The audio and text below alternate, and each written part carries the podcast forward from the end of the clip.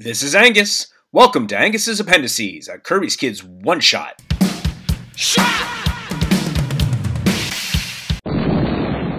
Welcome back, kids, and thanks for listening as we go bounding into the month of May with our featured comic book character, Plastic Man. Today, we'll be covering a Plastic Man 80 page giant annual issue that came out in January 2004. And this treasure trove of goodness chronicles the origins of Plastic Man and the earlier comics that were influential in laying the foundation for the Plastic Man that we know today. So, with that being said, let's focus in on a little creative chatter and profile our writer, artist, and creator of Plastic Man, none other than Jack Cole. Plastic Man! Plastic Man! Plastic Man! Jack Cole was a natural talent in cartooning and is best known as the creator of the legendary Golden Age hero Plastic Man. He was born in New Castle, Pennsylvania. His only formal training was through a Landon correspondence course in cartooning. He made his professional debut in 1934 when he commenced making illustrations for the American Can Factory and Boys Life. In 1937, he joined Harry A. Chesler's shop where he made strips such as Pee Wee Throttle, Circus, King Cole's Court, Windy Breeze, Officer Clancy, and other humorous backups using the pseudonym Ralph Johns. He became editor for the Lev Gleason Publications Group in 1939, and there he wrote and drew comics like Daredevil with Jack Binder, Silver Streak, Dickie Dean, The Boy Inventor, and The Claw in Silver Streak Comics. He also presented at MLJ with The Comet in Pep Comics. From 1940, he assisted Will Eisner, none other than the legendary Will Eisner, on The Spirit. During this period, he also began a large production of Quality Comics Group. He created features like Wong Clue and Midnight, strongly inspired by the spirit for Smash Comics. Also for quality, Cole created the legendary Plastic Man for Police Comics in 1941. This humorous superhero, which we'll be profiling today, in which Cole did lots of graphical and narrative experimentation, got its own comic book in 1943. Cole went on to draw his Colt comic for many years until he handed it over to other artists around 1950. The comic ran for another six years, but still under Cole's name. Cole additionally worked as a freelance cartoonist and illustrator for several magazines until 1954 when Playboy hired him to draw Females by Cole, of the best cartoon features the magazine had ever had. In 1958, Jack Cole was lured back into making comic strips again by the Chicago Sun-Times Syndicate, which commissioned him to do a humorous, slightly autobiographic strip, Betsy and Me and it lasted only, however, for a few months. On the 13th of August, 1958, Sadly, Jack Cole took his own life. A man whose career was at its pinnacle left us, which is really truly tragic. A great book, Jack Cole and Plastic Man, I would highly recommend read. It was published by Art Spiegelman about Cole's creations and his life. If you would like to know more about the man and his art and what he had brought to the table as far as his golden age creations into the beginnings that are just on the cusp of the silver age beginning, please give that one a read. So, let's transition over onto our literary aisle, where we'll dive a little deeper into Plastic Man, 80 page, giant volume, and specifically the origin of Plastic Man. Plastic Man! Plastic Man!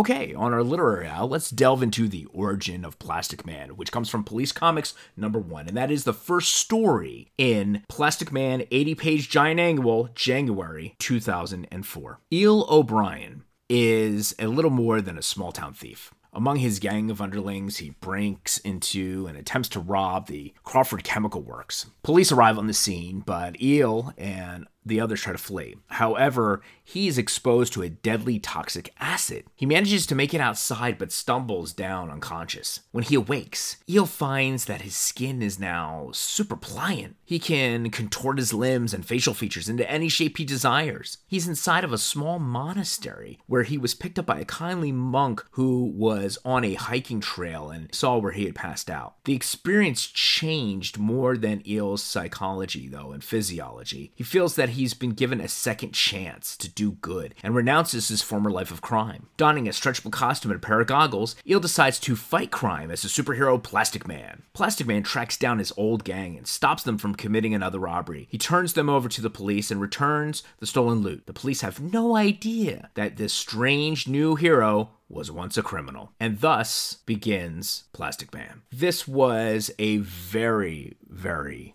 enjoyable golden age read. The artwork for its time, I'm sure, was fantastic. I don't think comics readers had seen any comic book character contort, move, turn into shapes, the long arm stretching and placement of the criminals into the police headquarters was very amusing. It must have been a little, I wouldn't say alarming, but different for folks to pick up a comic and see that when they were more used to seeing Superman punch people, some detectives go out there and shoot criminals. It was really cool to see the creativity behind Jack Cole's character. Not only do as the visual storytelling very, very strong, but the dialogue back and forth was rather quick and heartfelt. It was an earnest work, particularly when we're talking about a criminal who then reforms himself that wants to do good. There is that beautiful silver lining to this story, a very likable character. It was very good for the time. If you had a younger reader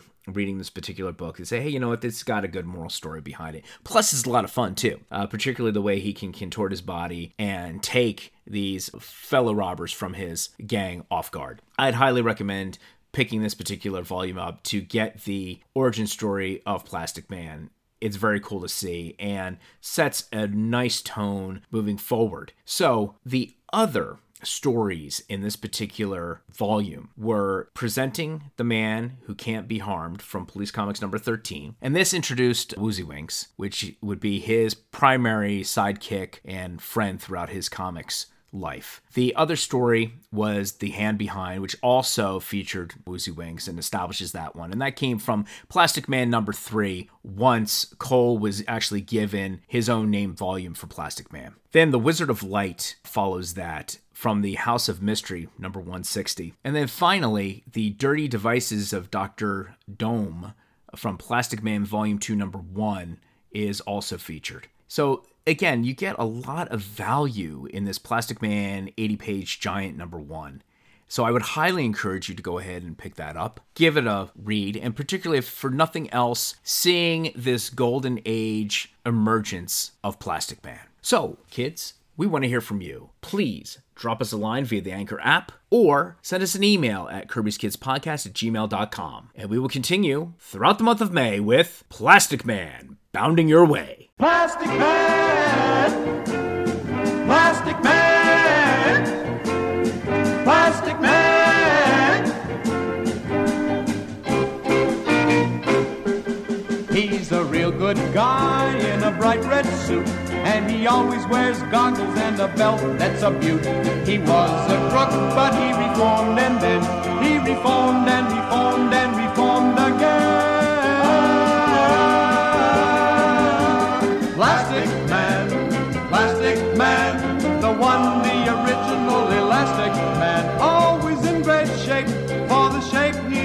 the fantastic Plastic Man, Plastic Man.